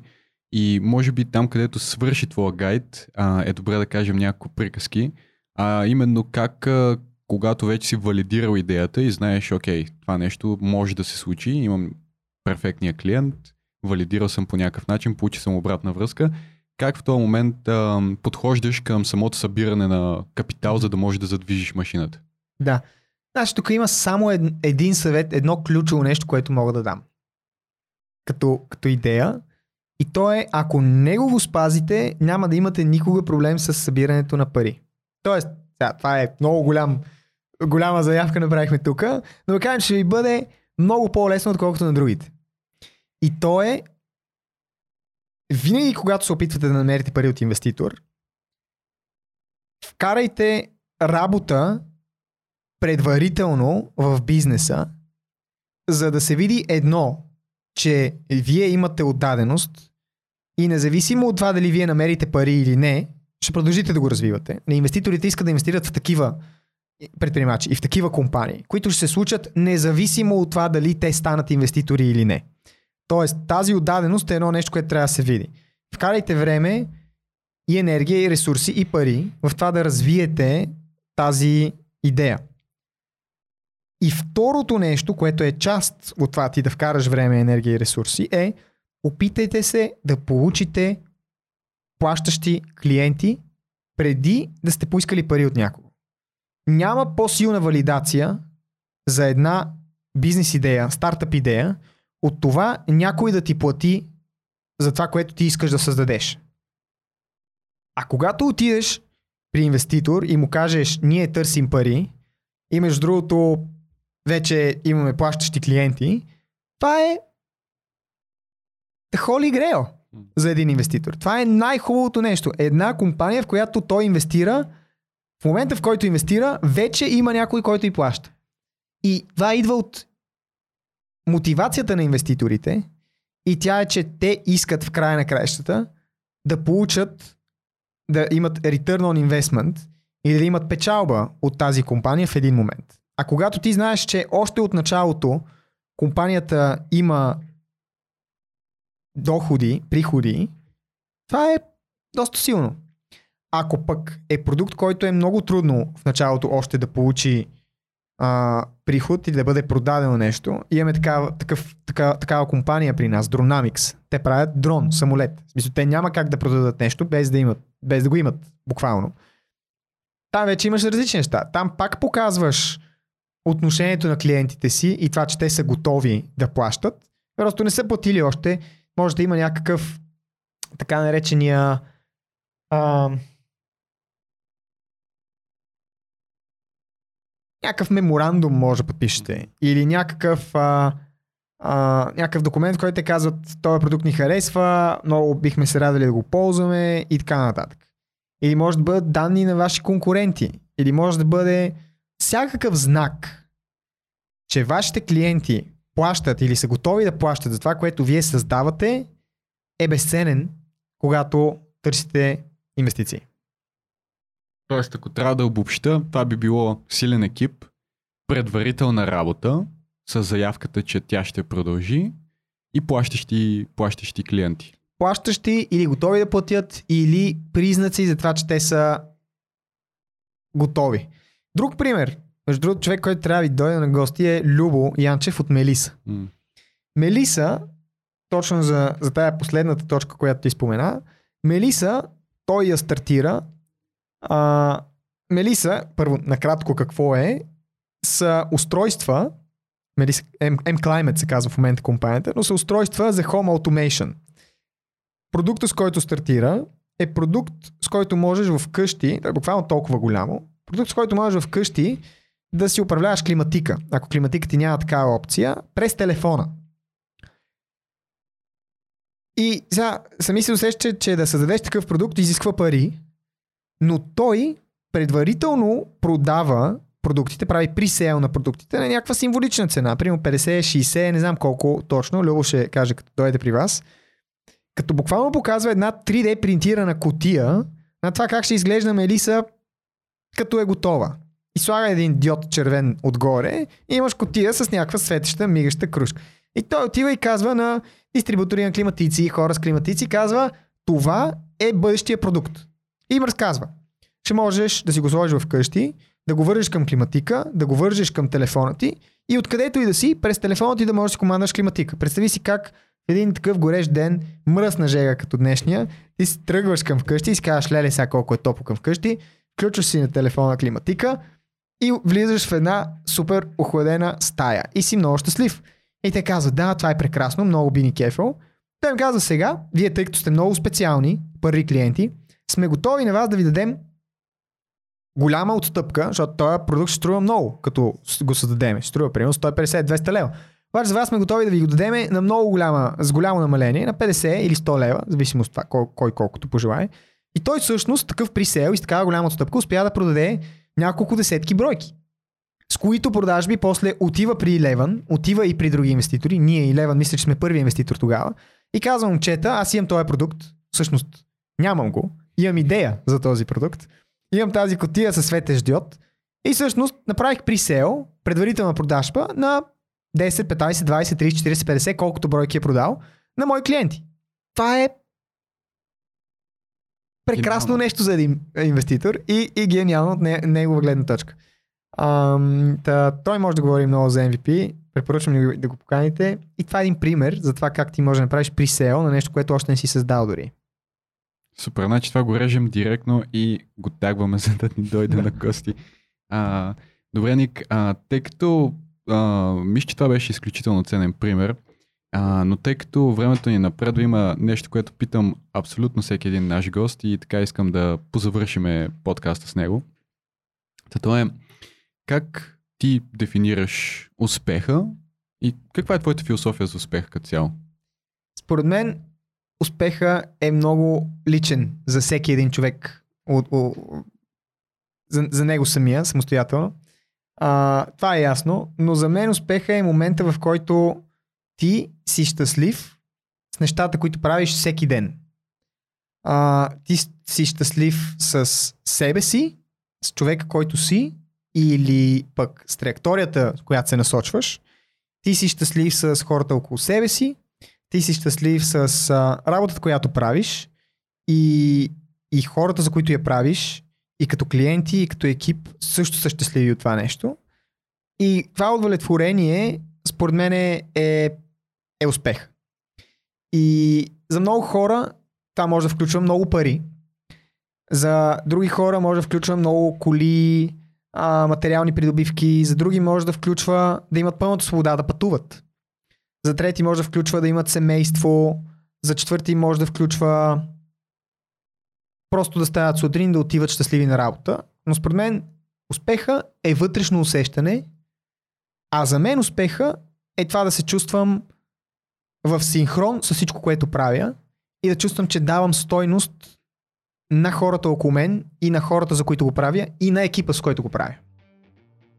Страхотно ви, че това беше гениален завършек.